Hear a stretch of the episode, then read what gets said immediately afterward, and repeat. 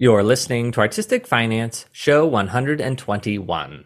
On today's show, I chat with multidisciplinary designer Amy D. Lux.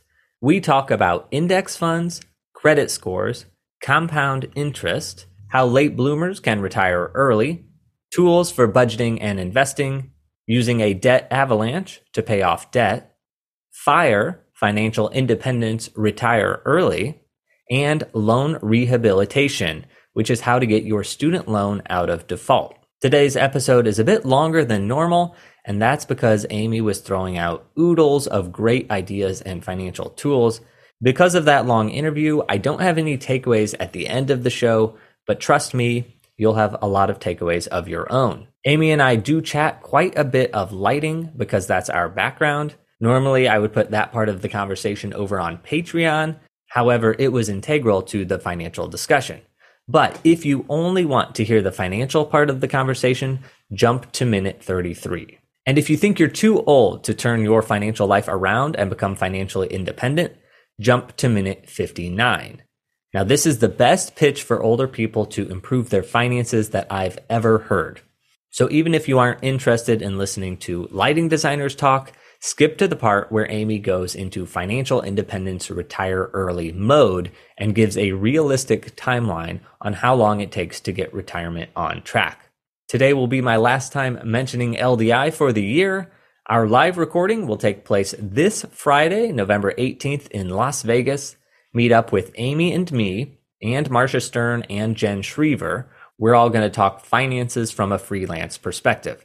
Now that's 11:30 a.m. this Friday with a special thanks to our LDI partner Ayrton. Without further ado, let's get to the show.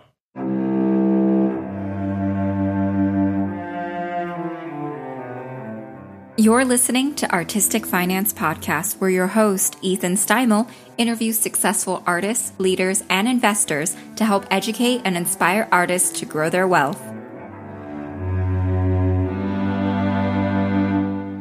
Welcome and thank you for listening. I'm your host, Ethan Steimel, and I'm joined today by our guest, multidisciplinary designer Amy D. Lux. So thanks for joining us, Amy. Thanks. It's so great to be here. Bear with me before we talk about finance. I just want to do some news updates because I haven't done this for a while. And so, anybody who wants to get to the financial part of our discussion, just jump ahead 10 minutes. So, I'm going to start with the heaviest news and then I'll move on to happier. But Iran is in the news a lot.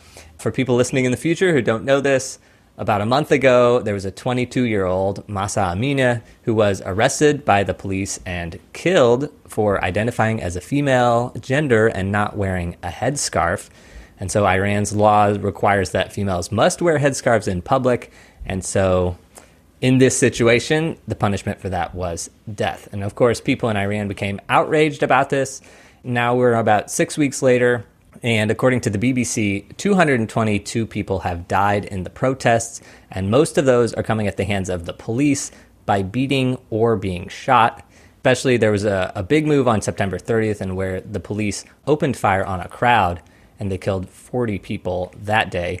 Something unprecedented about this protest is that there's a lot of high school students and even younger that are going out in the streets that are burning their headscarves but that means a lot of them have been killed. so of that 222, there's as young as 12, 13. Um, there's some 14 year olds. There's a, a, number, like a half a dozen of 16 year olds that have been killed. And then the oldest that's been killed so far is age 62. So the internet's being stopped. It's being slowed down. It's being stopped a lot. And 24 journalists have been arrested this past weekend in Berlin, so this is this is spreading to a global protest, and in Berlin, there's some amazing, uh, let's see, over overhead eagle's eye view shots of um, people coming out in protest, and there was 24,000 people in Berlin this weekend. It's sort of amazing the the impact this is all having. And then also another thing is that a lot of people are saying, well, this isn't Iran. We're clarifying that it's the Islamic Republic of Iran. So why do I bring this all up? It's just amazing to see how much power that people have and unfortunately, it's coming at the cost of lives. But to see the global outrage go in sync with the Iran national outrage is sort of powerful. And so we'll see how this all shakes out. But it's really great to see so many people being so brave to bring change to oppressive rules and regulations. Because I'm going to be honest, Amy, I don't think I would be brave enough to do some of the protesting that people in Iran are doing. Yeah, they're incredible. Um, okay, so now financial news here in the U.S. go go from that to this. Um, 2023, because of inflation, the IRS is uh, changing the amounts of money that you can save in retirement accounts. So the IRA limits for this year are 6,000, but next year they're going to be 6,500. Simple retirement plans are going up to 15,500, which this year was 14,000. Lap Chi Chu, who was a guest on our podcast, we know that he has a simple plan. So we'll have to let him know that it's going up by $1,500 or that he's allowed to set aside. People with 403B, 457, 401ks, and anybody in the thrift savings plan, which is the federal government sort of retirement plan, they're allowed to set aside 22,500 as opposed to this year, which was 20,000. Um, and then catch up contributions. If you are 50 or older, for everybody in the thrift saving plan, the 403b, you are allowed to add an additional 7500 whereas this year that was 6500 and then people on simple plans if you're 50 and older you can add 3500 extra as opposed to 3000 this year. The roth limit phase out so if you make so much money you can't contribute to a roth retirement account which roth accounts are just the same as the regular ones only you can't deduct the taxes but in retirement, when you pull the money out, you're not being taxed on it. More of the story is if you make too much money, they don't let you do that. Like you're going to have to pay the taxes in the future. But anyway, so those limits are going up, but it's sort of complicated. And I was looking on the IRS website and I actually saw that these limits only apply if you have access to a workplace retirement plan. So, what I'm hearing there is if you're a freelancer, let's just say you're a freelancer and you make $300,000, you can actually still contribute to a Roth if you don't have access to a workplace plan. Now, if you're in a union, like a lot of our listeners are probably in a union, that means you have access to a plan. So even if you're not vested or you're not using it, these limitations apply. But anyway, if this is of concern to you, you can go to the IRS website and check check the limits because it's it's going up. So now you can make a little bit more and still be able to use a Roth if you want. Okay, but also don't listen to me. Ignore everything I've just said because we're going to have CPA Elton Lalage on the show next week. He is going to talk about retirement plans for freelancers. So check back there and get the actual facts from a CPA. okay, and Amy, finally, the last thing I wanted to talk about, which is the buzz on Broadway, and that is actor Sara Porkalob uh, who is in 1776 right now. She gave an interview in Vulture and she was explaining about the racial binary issues that are in the show, which of course got everybody on the defensive because anybody in the arts or entertainment does not want to be even remotely accused of being racist, even though it's baked into our ecosystem. But the thing I took away from the backlash that's been happening is the fact that she explained why she took the job in 1776. And she said that she took it so she could get a Tony nomination, more Instagram followers, and then she added that she only gives 75% of herself to the performance. Which she's gotten a lot of pushback. Amy, I'm going to want your opinion on this because I appreciate Sara's candor very much because I think that a lot of times in the arts we identify so much with our work there is this like unspeakable bond that we all share because of how much time and energy we're putting into all this. A lot of times we call it like a vocation or a calling, or we say like it chooses us, I didn't choose it. and we say things like that because we need a rational explanation to the rest of the world on like why we work so much or why we're doing something without a guarantee of financial compensation or sacrificing things in our personal life. And so somehow we say, oh, it's a calling. That makes it all okay. And then people go, oh, yeah, that's one of those crazy artist people. But I don't think we necessarily need to do that because it really is a job. Like, we all have to make money. There's nothing wrong with that. And especially if we want a decent wage, we have to switch to something like commercial theater or commercial art or trade shows or architecture or, some, or something. You have to go that route. Case in point for, for me, like this week, I'm off doing a little off. It's a hole in the wall theater here in New York. It's called the Chain. A hole in the wall theater. The lights are 50 years old. The lighting board is an ETC Express, which is 25 years old. Which Amy, you said that was your first lighting console. yeah, the first one I remember playing with and like having my own show with. Oh my gosh. And this is one I've never actually used, I don't think. It has like all the faders. It has like yeah. 48 faders. Nice. And a floppy disk. Yesterday I had to save the show to the floppy and you have to go into the disk settings and like write the show and then it takes like uh, 45 seconds to write the show to the disk. Make sure that floppy disk doesn't get hot. but that show, I am not giving 100% to. And the reality is, like, it's a small theater. I have six areas of front light, six areas of no color top light, and six, like, and some high sides that are not great coverage. No one is expecting me to give 100% because, like, it is what it is. Like, no matter how much of myself I put in or identify with that show, I can only do so much with that lighting. And Amy, I'm going to be honest. The reason why I'm doing this hole in the wall show is that maybe one day it'll go to Broadway. That's a laugh.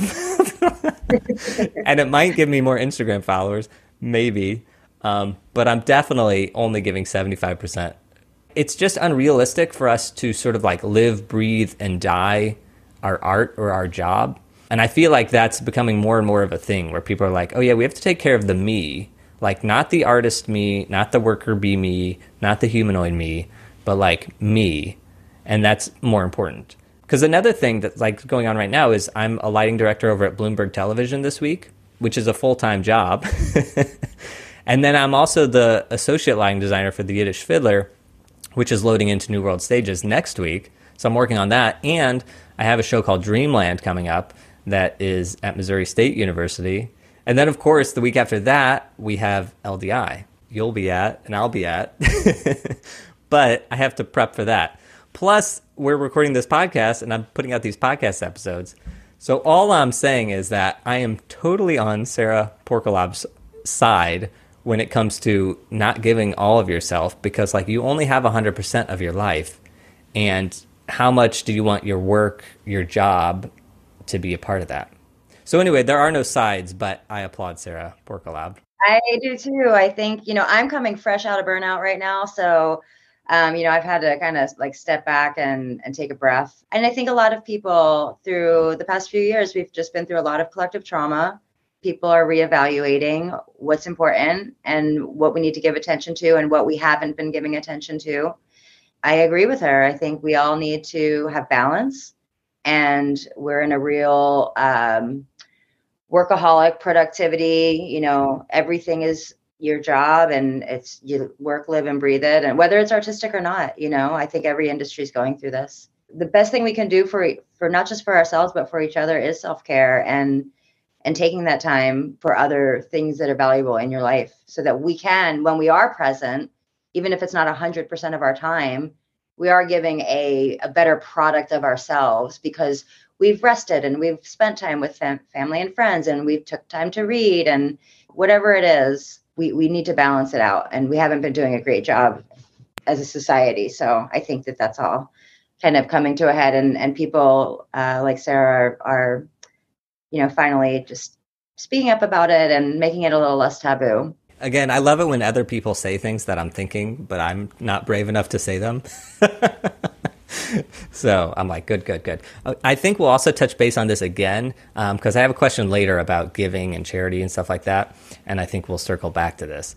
But before we go into the financial discussion today, let's talk about LDI because you're going, I'm going. And believe it or not, not all our listeners know what LDI is because not all of them go. So could you just tell us what it is? Yeah, so it's um, Lighting Design International, I think, right? I haven't looked at the the naming uh, the what it stands for in a long time, but I believe it's Lighting Design International, and it's the the U.S. annual lighting conference that happens every year in Vegas.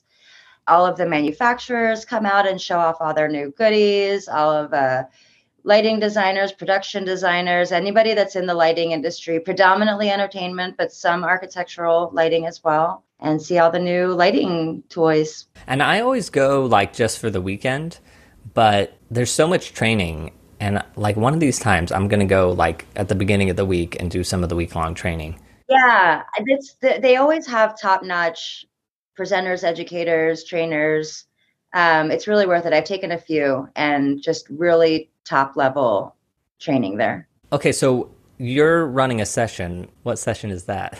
Um, I'm in the, the Women in Lighting panel. I think that's on Friday at 3.30. Correct me if I'm wrong. 100% correct. I'm, I'm going to be there. I'll see you there.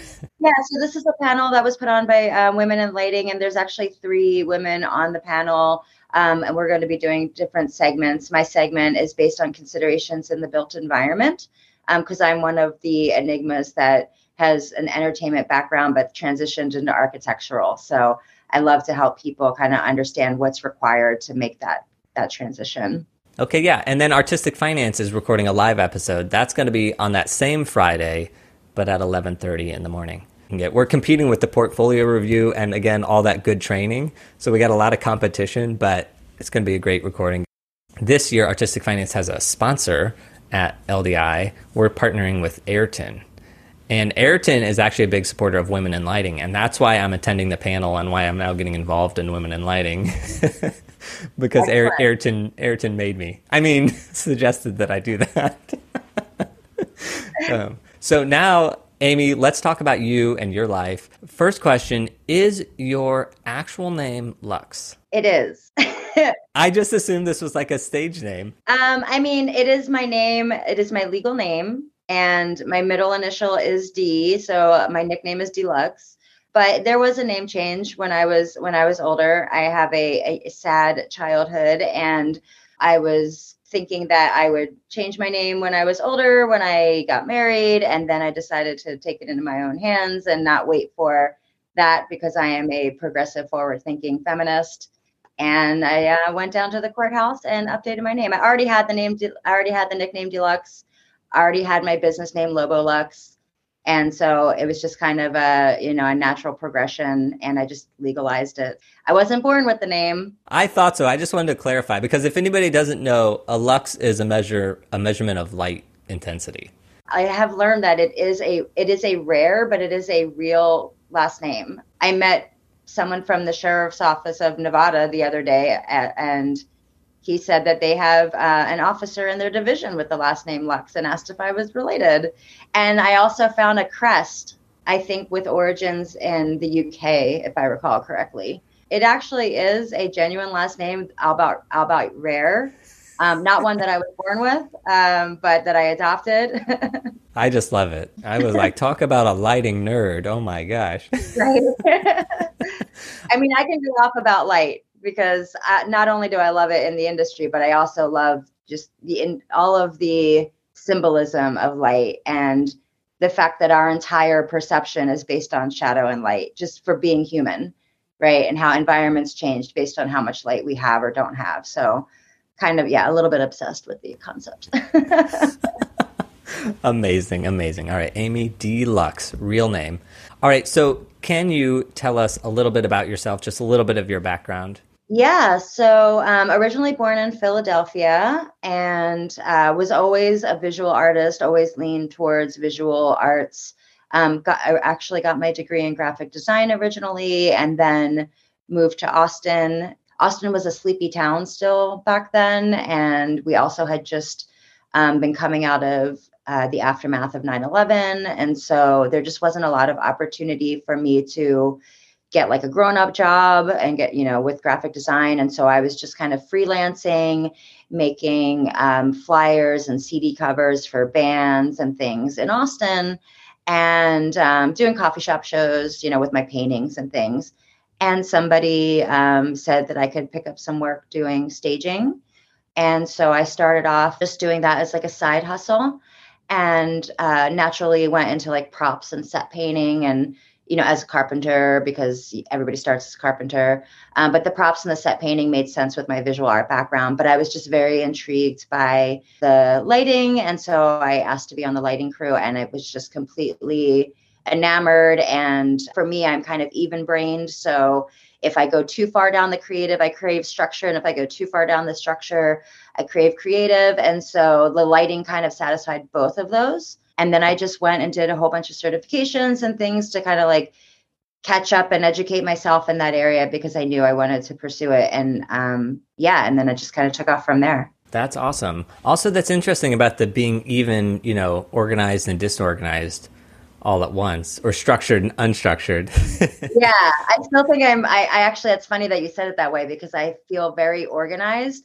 But whenever I have an art studio, I've always struggled with this because I have to have a separate space for my art studio because I'm a very messy artist, but I'm a very clean person. So I could never have like, a table in my kitchen or my bedroom that had my art stuff going on because I I have to leave that stuff out and you know like you're in the zone and you don't want to like you want to come back to it you don't want to put all your paints away and you know put everything back away because you've got to stay in that zone so I've it's funny so I guess maybe I am disorganized when it comes to visual art um, but everything else is always very very organized well, I'll speak to your organization because this is episode 120, which means we've done 120 of these.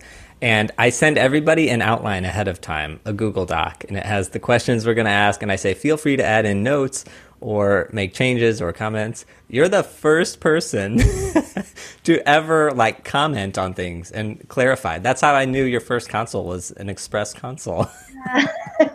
Taking a break from our interview to mention our Patreon page. Now, the show is free and that's intentional.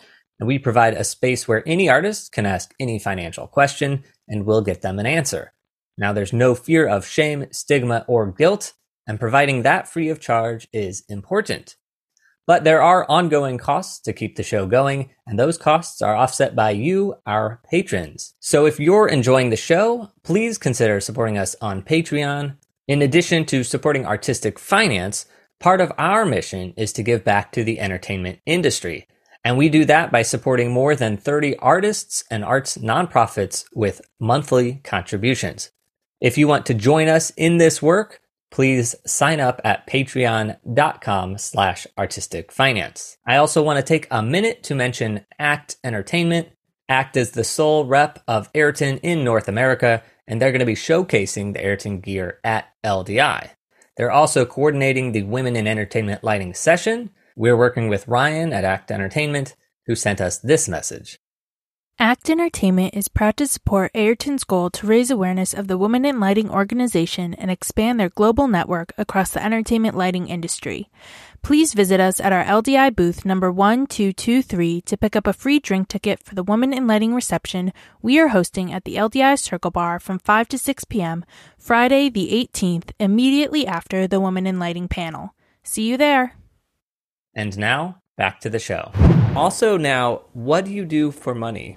Or like what is your career path? Yeah so it's funny because when i was doing graphic design i was terrible at freelancing and i did i did a lot of things just literally for free. I mean i was like the free and freelancing um, but so when i pivoted over to doing stagecraft you know i was a freelancer but there was just there's a, already kind of some organization in, in place with that and so i kind of was freelancing for a long time um, i think like 10 or 11 years and then um, got a little older and um, realized that I hadn't saved any money, didn't have any retirement accounts, was getting a little bit, you know, tired and was just like, how long am I going to be able to do physical labor, you know, at the hardcore state that I was doing it at the time.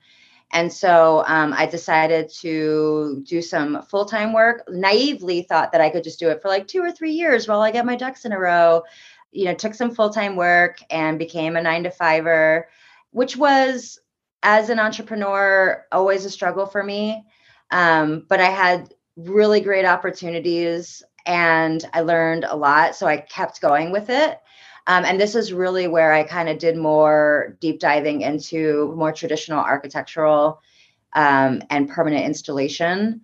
After doing full time work for six years, um, I just recently decided to go back to the entrepreneur path and I'm three months into freelancing again, but I've actually expanded my services. So not only do I do lighting and systems design, I'm very strong in controls. So on the architectural side, um, I do trainings for that. I uh, teach specifiers about advanced controls. Um, but I've also added graphic design back into my offerings because I make a lot of educational and training materials you know because i have a graphic design degree i understand that there's and any anyone that does any kind of visual creation, lighting design, or anything, we understand that there is a way to, there's a psychological impact for when people are absorbing visual content, color, balance, empty space. And so I roll these concepts into my educational materials and spec sheets and flyers and whatever it is. And because of that, I've been doing education alongside um, with the companies that I've worked full time for. I've been making a lot of educational content the entire time I've been full time. And I've just had a lot of feedback that uh, people are getting a lot more out of whether it's a webinar, presentation, I, AIA. Uh, people are, have been receiving it very well. It's so fun for me that I just decided I'm gonna. I know it's unusual, but I'm gonna add it into my offerings because I'm very good at it and I enjoy it. And frankly, when I got into lighting design, you know, when I went from starting as a carpenter and doing props and i just liked lighting and i did a bunch of certi- cert- certifications to kind of catch up. The main reason i think that i succeeded in stepping stones up to being a lighting designer is because i had that graphic design education and i already understood color combinations and balancing things and i just transferred the graphic design concepts into lighting design. Obviously there was a lot to learn with programming and moving lights and all of the, the, that technical stuff. But the graphic design basics that I had learned just transformed over very easily. Now I do a little bit of combination of that. And since I've been freelancing, the majority of what I've been doing um, the past couple of months is a lot of graphic design, uh, website, uh, built a couple of websites, done some branding, sell sheets, and things like that. And it's successful also because it's hard to find graphic designers or web developers that understand the lighting. So i can actually do all of my own. You know i can get the graphics i can write the copy. I don't need the copy to be provided. So um, you know in a way there's like a lot of price discount happening because it's more of an all-in-one package because i understand the lighting and systems that go behind it. So you were on the light talk podcast like a month ago and I actually heard that, and I knew I was going to love this conversation because I loved that one. So I was like, "Oh my gosh, I have to get Amy over here." um, but you mentioned that you're now living the van life, or soon to be living the van life, and you said you were going fully remote. And I was going to ask you how you were doing fully remote because I was thinking you were doing lighting, or are, are you also doing that?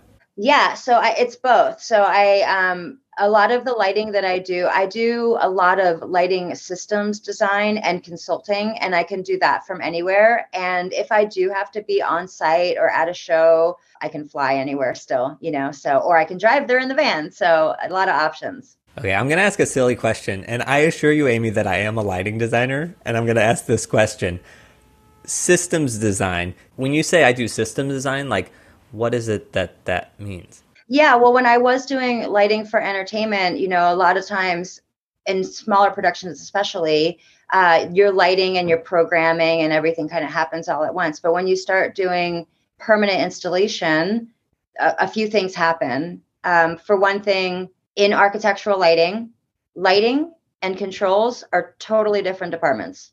And so a lot of times you'll have a specifier, may not even be a lighting designer. The specifier may be an architect or maybe the electrical engineer, and they're just putting lighting onto the drawing, but they don't necessarily know what controls are needed.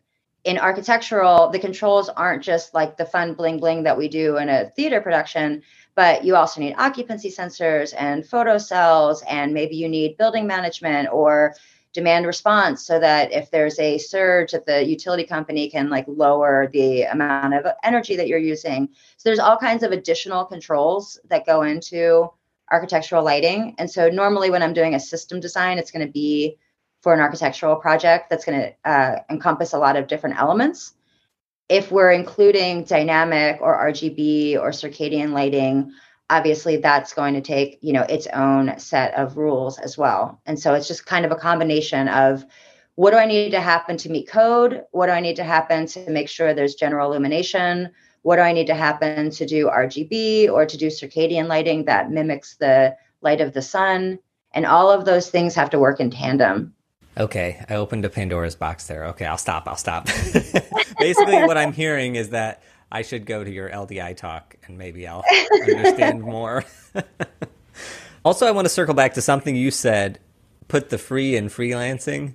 Oh man, that is a phrase that we never want to hear again on this show. Yeah, I know. This is the first time hearing it, and I never want to hear it again. All right, anybody listening, banish that from your brain. Yes, yes. And then we learned how to not do that. So, yes. oh my gosh, the freaking freelancing. I mean, that's obviously like a big caveats with creative fields is it's challenging sometimes for people to charge what they should earn and um, you know it'll it'll be on your portfolio you know that whole thing when people are early in their career i'm sure everyone's kind of gone through that that phase getting started but you know we need to we need to survive and and be compensated for our work. My advice no i don't give advice but if i were to give advice to younger people it would be like don't do summer stock theater. I think there's value in them blah blah blah but i don't think it's value enough so i would say like go work for any lighting company go f- work for anybody else almost get a regular job and like go volunteer at a theater like on your evenings and weekends but like don't do the full-time grind anyway, just my opinion, because it's basically you're putting the free and freelancing in those situations. Yeah, it's more. It's almost like a like an internship. I did summer stock. That's where I did, worked on my express. my first, like, I think that was my first uh, ME job. I did like five of them. Yeah. And just looking back, I'm like, what is wrong with you? but anyway, I digress. I digress. Um, Amy, your creative personality here. What is a live event that you like to experience as an audience member, or what is a piece of art that you like? I want to combine this question and create something that isn't in the world yet that I'd love to see. My favorite artist is Alphonse Mucha, uh, who was a uh, illustrator in um, from Czech Republic. He was actually one of the first people that was doing like what we would call graphic design today, but it was all hand illustrated. But you know, the job cigarettes girl and uh, you know, he was combining gorgeous illustrations with font and text, but all hand illustrated. And just I love it's Art Nouveau, you know, the curves of the lines and the thicknesses. Just love his work. And he's been a huge influencer my entire life, just in my visual arts and my graphic design. And I was thinking, man, I would lose my mind if we did an immersive the way we've done with Van Gogh, but with Mucha's work. That would be, I would just live there. okay, this you were so prepared, so I actually went and looked up the work because I I was like, I don't know who this is, and then the the looks that he created are very iconic. So I was like, how many of these have I seen, or how many imitations of these have I seen? because there's like a, there's a theater in St. Louis where I'm originally from um, called the Fox Theater, and it has these old timey like I guess you call them cigarette rooms or smoking rooms, and they have like some of that art on the wall, and they have even some of it like made out of glass. So it's like it's that just iconic like that everybody's seen these everywhere. Um, also, Amy, I'm thinking you're a bright human being. I'm a fairly bright human being. I know people that do projections and I have some skills and you have some skills. All we need is a room somewhere. We could totally do this. I'm down. Let's go. All right. So we'll put a pin in that, but everybody circle back for the immersive Alphonse Mucha coming to a city near you soon. Or maybe it'll arrive in a van or like an 18 wheeler. Like I will van life on the side of the van. You could just like stand in front of it. Amazing. Um, all right. So now your financial personality. Are you good or bad with money? I am excellent with money now. I was very bad, but I'm excellent now. Your website. So I'll have all, links to all your socials and all your websites and everything in the show notes. But really quickly, it's utopiadreamscape.com. That's the lifestyle one. That's the lifestyle one. So on your lifestyle website, you have a whole financial section. And I went and looked at it and I was like, oh my gosh, Amy should be hosting artistic finance. I have I have no business doing this. but you have such good like a lot of resources. Can we start there? Because how did that happen? Like how did you get to that point? I, I want to bring it back to the conversation earlier we had about Sara because there was a point in my for one thing in my in my career where I was just like I am just all lighting. Like all I talk about all I post about like I'm just that's it. And I and I started to miss some kind of other parts of my personality and persona that I wasn't pursuing anymore. And a lot of it was my visual art I love writing. Um, you know, I love making graphic design, and all of that had been abandoned for a really long time. And so when I first made the Utopia Dreamscape website, it was um, really just for kind of this alternative creative expression that was, you know, something else that I do besides lighting, because it does include other things like nutrition and you know visual arts and other other things in that that's why i call it a lifestyle website there's other elements there the finance piece of it started really when i was making that same transition where i went for the full-time job for a few years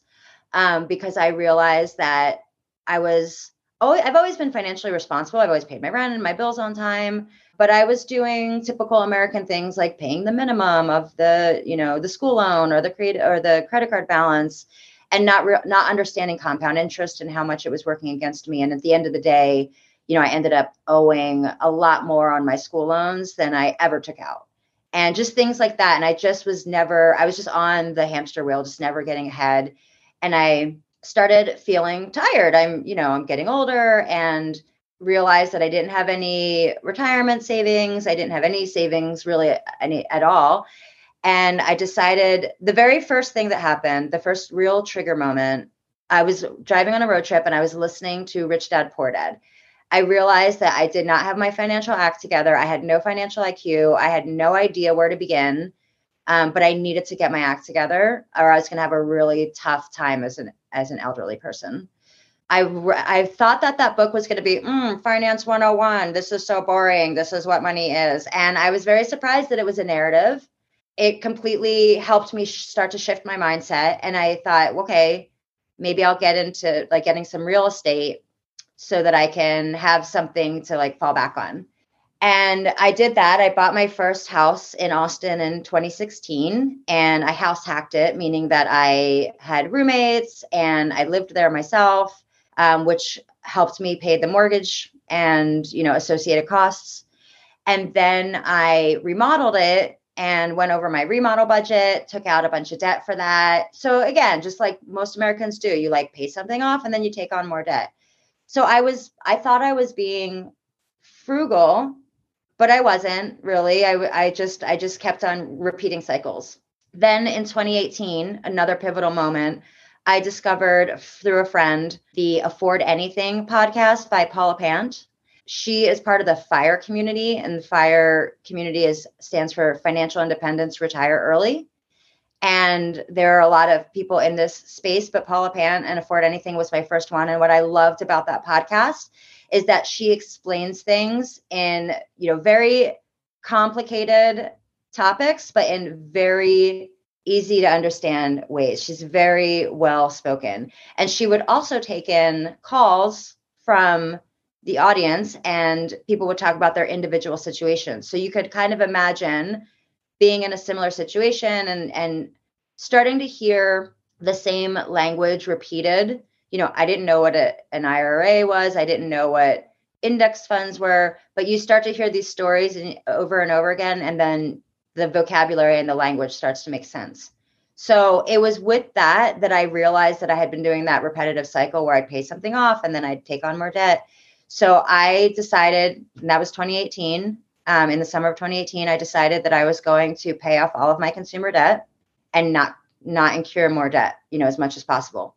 I had at the time, I mean, I had paid off, I had already paid off my school loans finally but I had that $30,000 of the remodel. I had 10,000 or so in credit card debt. I had a car loan. So I probably had like 40 or $50,000 of debt in the time at the time. And I paid it off 2020, exactly two years later, and became consumer debt free. And let me tell you, it's so liberating. And then from that time, I was able to take the money that I used to pay into debt and put that money into savings and retirement funds and property and other things.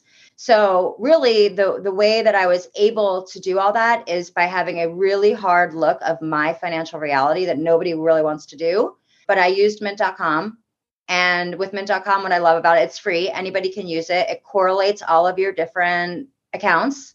It took me several months to look at my budget and be like there's no way I'm spending that much on this you know, I started looking at categories and I was like, this cannot be right because I always thought I was frugal. When I started to realize what I was actually spending, I was traumatized. And so I've started finding ways to increase the gap between spending and saving you know, anytime I stopped spending something, I would move that into savings. And what's great about the fire movement too is it's not about restricting yourself, it's about realizing what you're doing subconsciously or unconsciously, and then removing and reevaluating those items to be putting money into the things that you really value. Like I really value travel. I'm always going to have a travel budget. But I don't value clothing. So I'm not going to buy a lot of clothes. It's just kind of when you see your budget and once you get real with your budget, you can start to understand what your real habits are and correct them. And people always think they, I don't make enough money, I don't have room for that. But when you really analyze and you're really looking at every transaction and becoming aware of every transaction, there's always there's always room to move things around. Wow. This is a great story. and it's a great example of using Mint very well and of analyzing your finances and your budget really well. And you're reminding me, like, actually, like a couple years ago when I started this podcast, I stopped tracking on Mint. well, actually, I like switched over to Personal Capital. That's a good one. And then I started the show, and I think I don't know why, but like you're saying, I just assume I'm frugal, so I'm like, I'm good, I got this, and I like haven't logged in for a year, and so now you're reminding me that I will go and I will be traumatized just as you were traumatized. so that's amazing. So do you still so this was 2018 when you signed up for Mint? I had Mint before that, but I wasn't optimizing it. I wasn't really getting in there in the budget. So 2018 was when I realized that I thought that I had these good habits and then I I realized that I wasn't as good as I thought. And so then I got really that's when I got more serious with Mint and my budgeting. Because this is also serendipitous because just this morning a patron messaged me and said, Hey, I finally signed up for Mint. They said, Well, there's not really a place for Patreon, so you're a gym membership in my Mint account. That's funny. They also said they didn't like it because of the logging in situation. They said they have some accounts that like they still have to go in and like log into those accounts. Yeah, they have some updates. And and that's sort of like why I got frustrated and I left because I couldn't add like little like I just wanted to add like oh say I wanted to pay off this thousand dollar thing or something I would want to put it in there and it was like you had to like make it an auto loan or something like that. Yeah, and it's the same thing with their goals. Um, you can't like with goals. You know, I've got goals for I want to save X amount of money for a down payment on a house, or you know, I want to save X amount of money. And with goals, you have to associate it with like a, an actual account for it to like see the money rising. You can't link it to everything and so sometimes there is some manual work that has to happen in there. And i do hope that they make some improvements there. That is that it is not perfect. Um, but as far as like a you know starter space or like some of the the main things that need to happen for you to get control over your finances i, I still think it's a good tool. But personal finance is also great and there's other ones too. Like some people use You Need a Budget, YNAB. Um, that's a paid service. I haven't used it, but um, apparently it's excellent. So there, there's a few ways. Some people do budget trackers just like in their on their own if they're really great at spreadsheets and they're and they're detail oriented. You just have to be very on top of it. So there's a lot of different ways to go about it. But Mint, I think for a beginner, it's like really easy. Oh, 100%. So encouragement to our patron who's been using it for two weeks.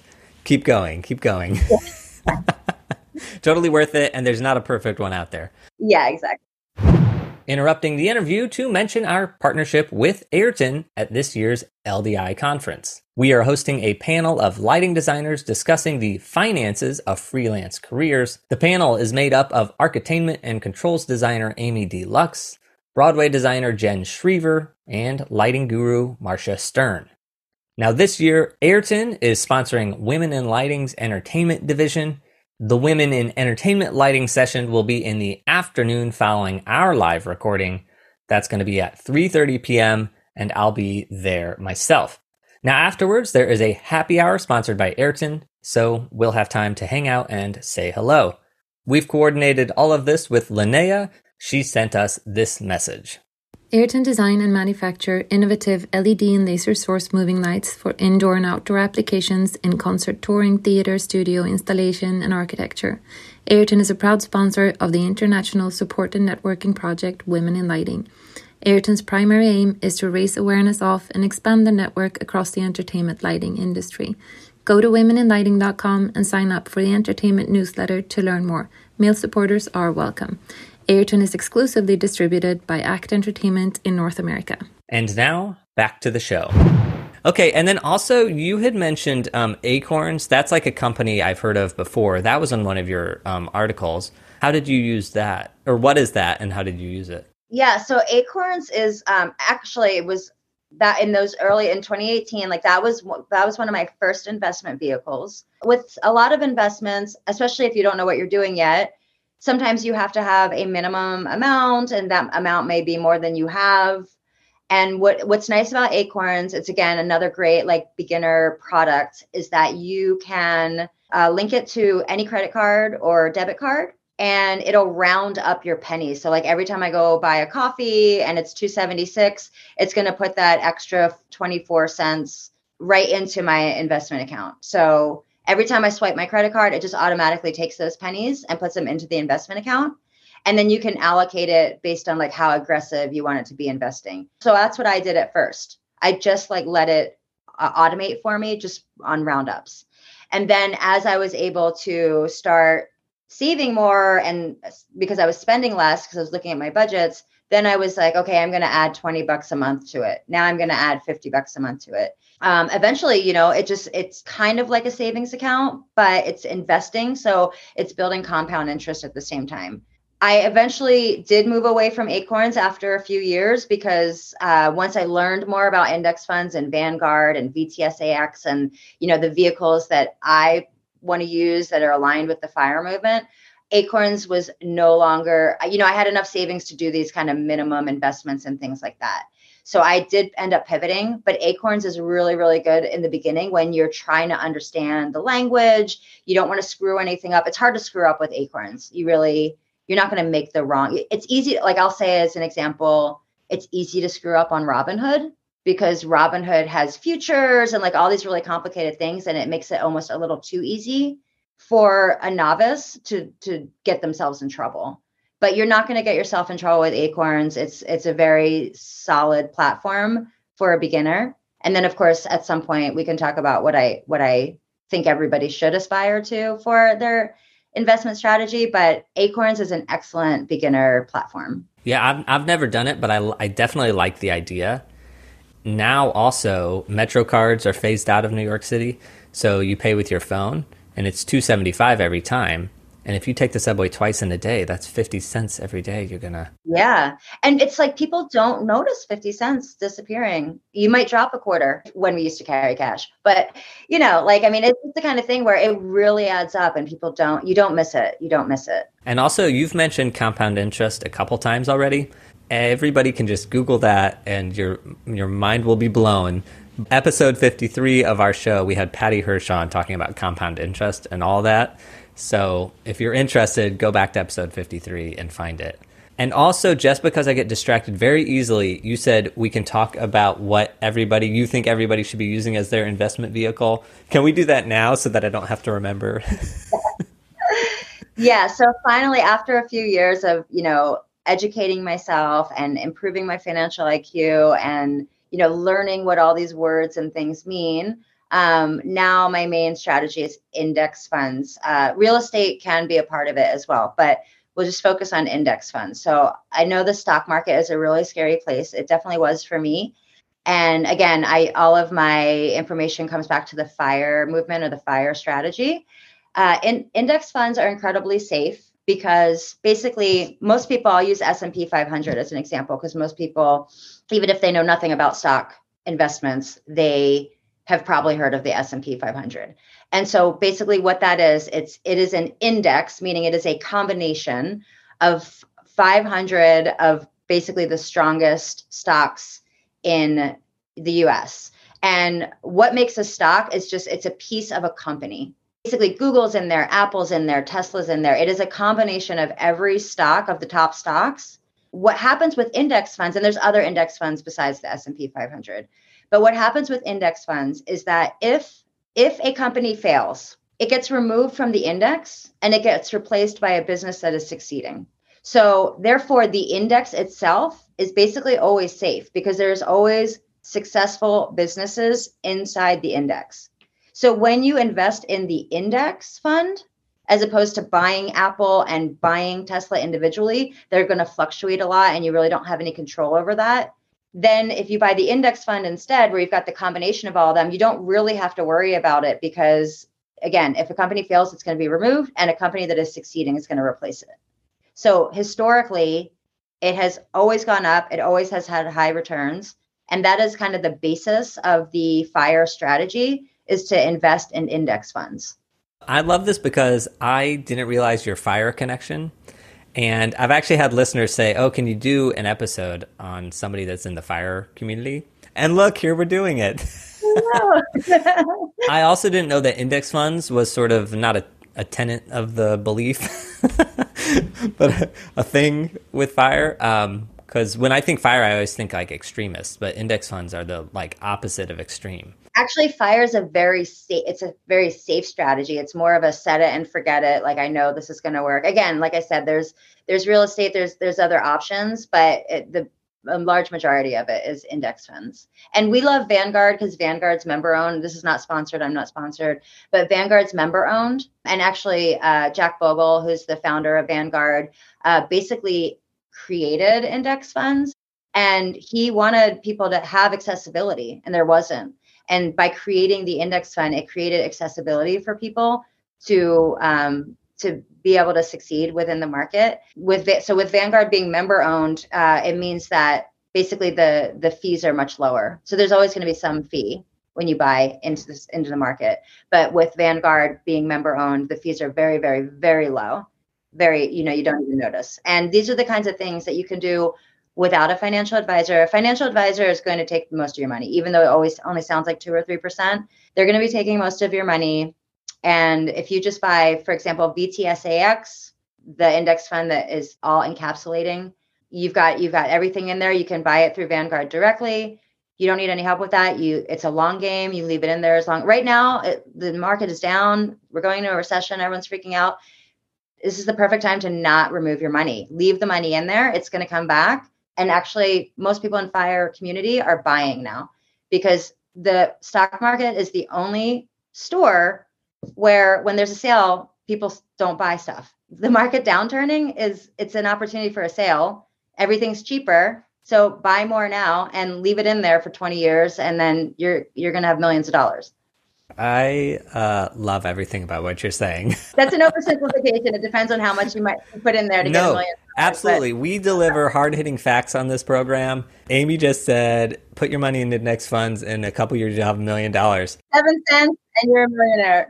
so it's been written. Let it happen. I mean, but here's the deal you could at least try. Even if it's not 100% accurate, you give it a shot. okay, so then you had also written about something called uh, debt avalanche, and I'm just wondering if you can explain that. It was hashtag debt avalanche. Yes. So this there's they're two different they're opposite strategies. So the snowball strategy is that you pay off your largest debt first, like your the largest amount, and then you tackle the next one, the next lower one, and you keep going. The issue with that strategy is that it doesn't take into account the interest rates. So the avalanche, the debt avalanche is that you pay off, instead of paying the one with the largest balance, you pay off the one with the highest interest rate.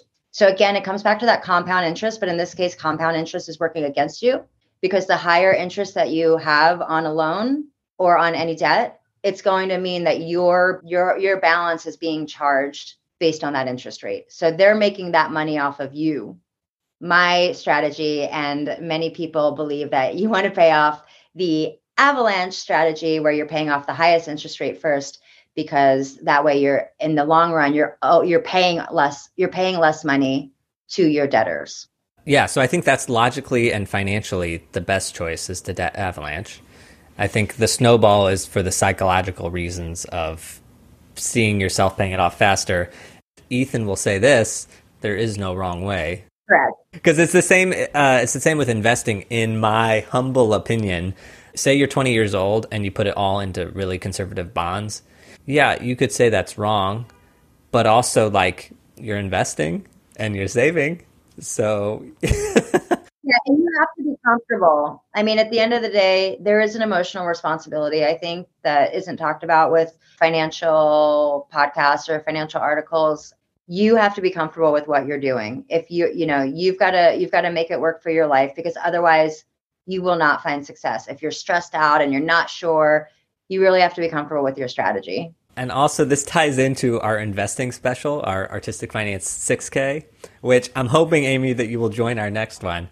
But moral of the story is I picked some investments because I was like, if the average Joe, Ethan, can do this, you know, then everybody can do it. Well, let me tell you, Amy, I chose all the wrong things. I did everything wrong. but you know what? It's totally fine. Like, I'm not negative so far. So that's just the thing of like, yeah, you got to do what's right for you, but you have to do something. That's the most important thing is to be doing something. yes. Yes. Also, okay, you also in one of your posts you talk about how you have to take care of yourself or you have to fill up your own cup um, to be able to have your cup overflow and give it to other people, aka giving to charity, etc. So, can you just talk about that and how that worked with you? Um, yeah, I mean, I think that it kind of goes back to what we were talking about earlier about just giving too much of yourself to one thing and and not having balance. And so, you know, if we if we aren't taking care of ourselves, it, it may not manifest right away, but eventually it does implode. It's no different with finance or or anything else. Um, you've got to make sure that you're taken care of, and then you can help others. And honestly, one of those earlier we were talking about how my mindset shift happened. Uh, one of the things that that happened was that uh, I was in a household where we were, you know, a lot of anarchists and things, and we just didn't want to, um, you know, turn the heat on because we'd be paying the man and you know that kind of thing. And it was so cold, and I was under like 17 blankets just trying to get warm. And every time I came out, my nose would freeze and pop under the blanket again. I was just you know, I couldn't even get out of bed and like do anything. I was just frozen. And I realized that I wasn't hurting the man and the man was fine and I was not fine and that I didn't have, you know, enough to give of myself and to give back. That was kind of when I realized that I just I wanted to have enough to share and I wanted to have enough to be okay, but also to be able to help others. You know, I didn't want to be a sellout. I was an artist. I didn't want to be a sellout and be like looking for, you know, getting money. It just there's this whole association um, that it's that it's bad and convenience is the enemy and all of these things. But money is a tool. It has the energy that you put on it. It, it is not it is not a living breathing thing. It is it has the energy, and I I just realized that I can use it for good, and I don't have to become corrupt and evil and greedy. That I could just make it, be comfortable, give it away you know and and now i give to charities all the time. I have a regular membership with the aclu i have a regular membership with the naacp i give to local charities i give to friends. Um, it's just a lot easier now because i'm not constantly struggling worrying when i'm going to get my next meal because i have prioritized financial independence in my life. I think that there is a, a lot of misnomers and miseducation around if i pursue money i'm a bad person especially if I'm a creative.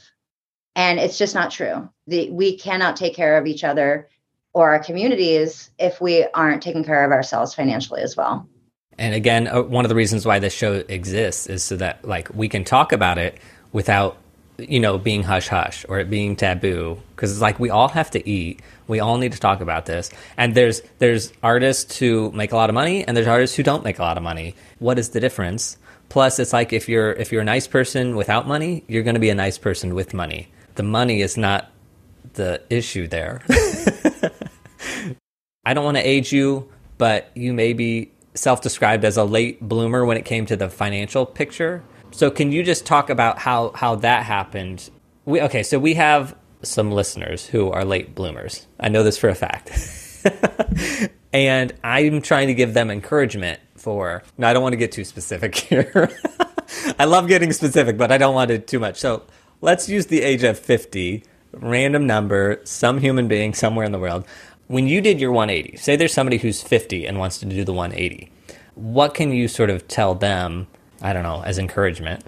Well, absolutely. It is definitely not too late. Absolutely not too late. And the fire movement specifically, most of the people that I follow in that space, and I am on track to do similarly, five to 15 years that they have been able to become financially independent to the point where they can and there's different ways to do it but 5 to 15 years when you fire, follow the fire strategy is typically the amount of time that people are able to turn their lives around and save enough for retirement part of it is understanding that budget and understanding what your annual spending is and then there's formulas there's simple math formulas where it will tell you exactly if you save this amount of money and you spend this amount of money, it's going to take you X amount of time to retire.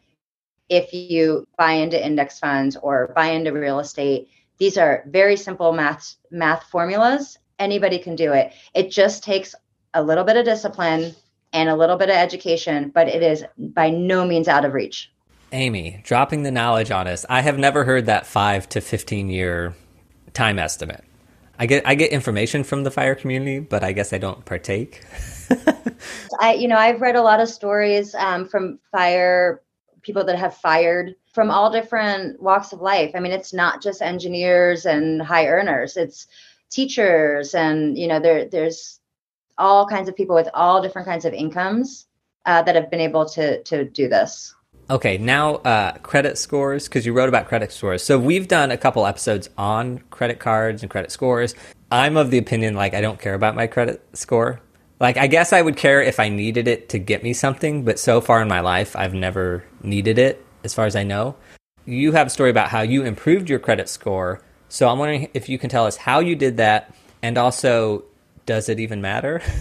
Yeah, I mean, when I was younger, I thought it didn't matter either. And again, I was a, I was a pretty strong anarchist, and you know, you know was very negative about money and institutions and you know i it's funny because now i'm using my graphic design degree finally but i wasn't for a long time and i was like i'm not even using my degree like why should i pay off my school loans? And i i defaulted and i i was quite the rebel.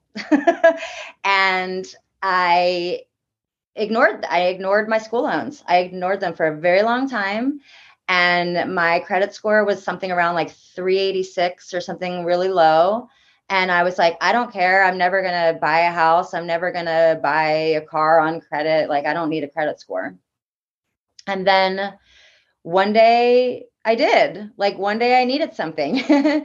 Um, and it's actually it's it's not even as you don't necessarily need it to buy a house or buy a, a big ticket item. Nowadays you actually need it to get your utility bill turned on in a lot of places. The, and it's not that they won't give you utilities because obviously everyone has to have utilities but they'll charge you um, if you have a low credit score they will charge you uh, a deposit in other situations you'll have to pay more back you know um, so having a low credit score is really detrimental to you, especially if you are in a debt cycle. People that have low income, um, and let's just say that you know we know this is disproportionately people of color and women. This is a way to keep people down and to keep those power structures in place. Because if you have a low credit score and low income, and we're going to charge you um, to get your utilities turned on and we're going to charge you late fees and then you just get in the cycle of not being able to pay and not being able to get ahead and then you're always behind you're you're getting charged more because now you have to pay late fees every time and you have to pay these extravagant fees or uh, if you have to go to a check cashing place because you don't have the ability to get a bank account, which is true in some places, especially in rural areas. You know, there there it is not as easy as you know some of us in the you know the New Yorks and the San Franciscos think that it is. This does disproportionately affect people of color and women and low earners, and there are a lot of obstacles in place. So just because you don't want to buy a house, which is perfectly fine choice, doesn't mean that your your low credit score isn't going to affect you. I kind of just got tired of being charged a lot of fees when I was very poor. So I decided to rehab my school loan, which was the main reason why my credit score was so low. Uh, I just did that by uh, starting with automating the minimum. Now, I am an advocate to pay as much as you can, especially on those high interest rates.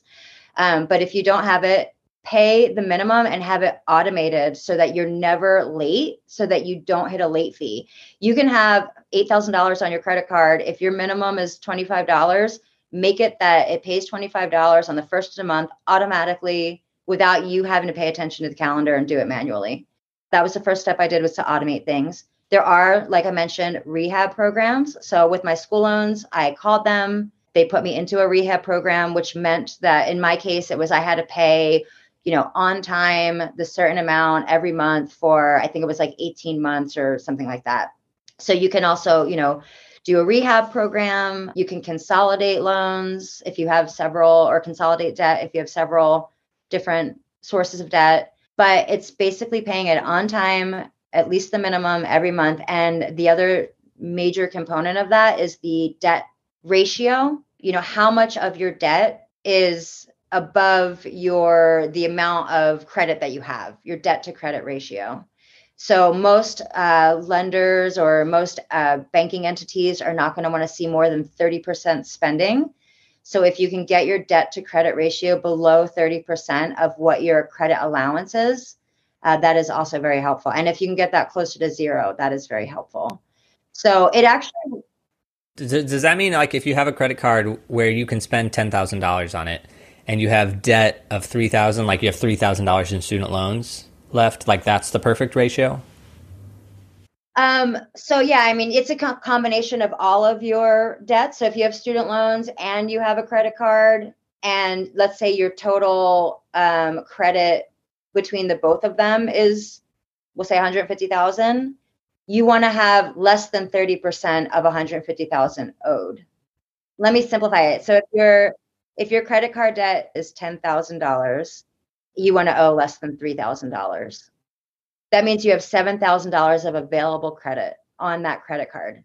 So if you owe $4,000 or you owe $7,000 on your $10,000 credit card, then you're using 70% of your allowance of your credit ceiling and then that that looks very poorly and that will give you a lower score because you're they're considering that not using your credit responsibly Okay, so you also have a book club because you had um, in 2021, I think you had a bunch of books you were going to read. This year. It was this year. Okay, so this year you have a list of financial books you were going to read, and I'm just curious. It's October now. How are you doing on this reading list? Yeah, so this is the part where we talk about how it's okay to fail and to get back on your horse because I actually fell behind.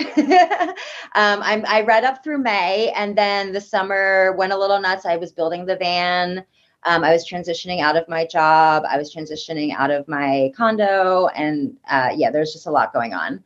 So, um, so I fell off the wagon a little bit this summer, but I actually have a lot of flight dates coming up over the next two months and I have every intention of catching up. I'm very goal oriented, so I love to have goals. And so I put this list together um, at the beginning of the year as part of my New Year's goals, um, which I, I, like to call New Year's goals instead of resolutions. And then I, I I do like a quarterly check to make sure I'm still on track with my goals. If I'm not, then I take a moment to reevaluate. Like, is this still important to me? Do I need to pivot? If it is, how do I get back on track? So my plan to to get caught up is I have a lot of long flights over the next two months and I'm going to get them on audiobook and I'm going to get all caught up. But these are all influencers in the fire space.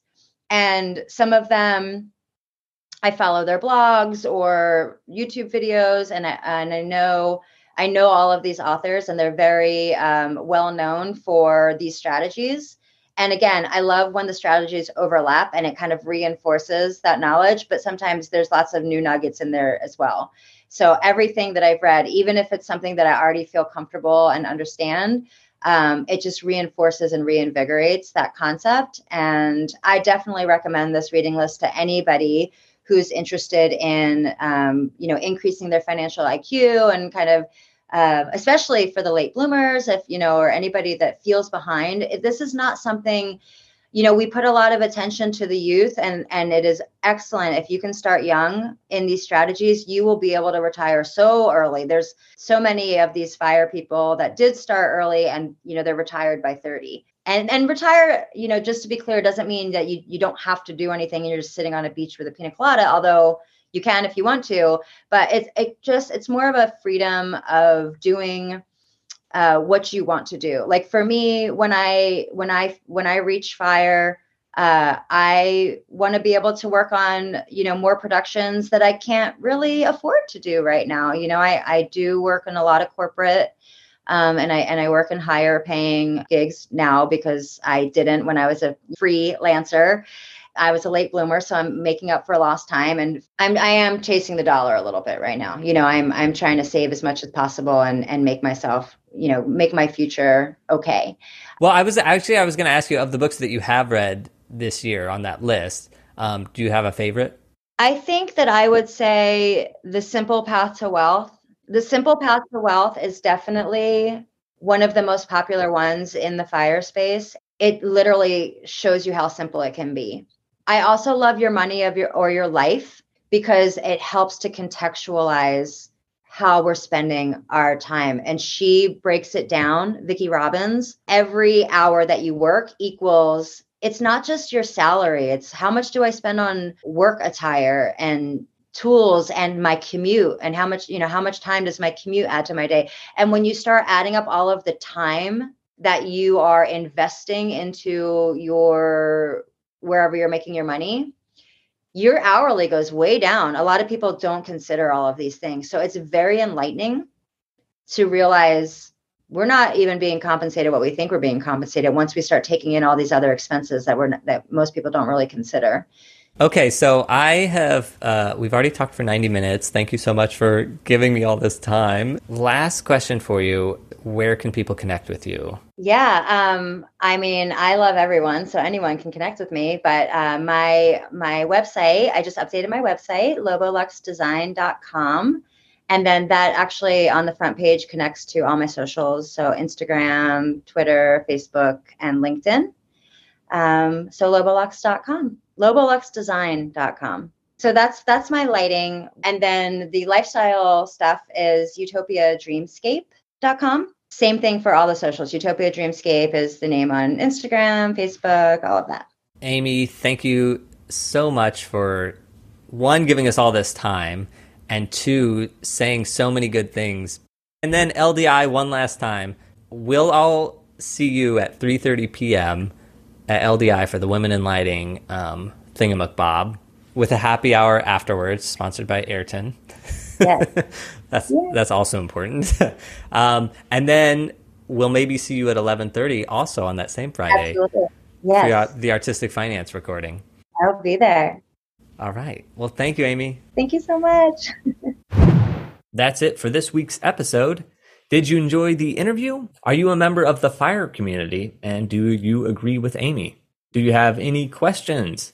Please connect with Amy or me, and you can email me directly at artisticfinancepodcast at gmail.com. I do check all the emails and respond, and I would love to hear from you. If you're enjoying the show and you'd like to access our bonus content and early releases, please become a patron. You can pay monthly or once a year, and you can cancel anytime. Join up at patreon.com slash artistic finance. And if you aren't a patron, but you do want to help us out, there is a free fee that you can pay. That fee is to tell someone about the show. If you're too bashful to tell somebody about the show, you can also subscribe on any podcast app or YouTube, or you can leave a rating on Apple or Spotify. If you do take the time to help us out, thank you in advance. Now that's it for today. Until next time, break a leg.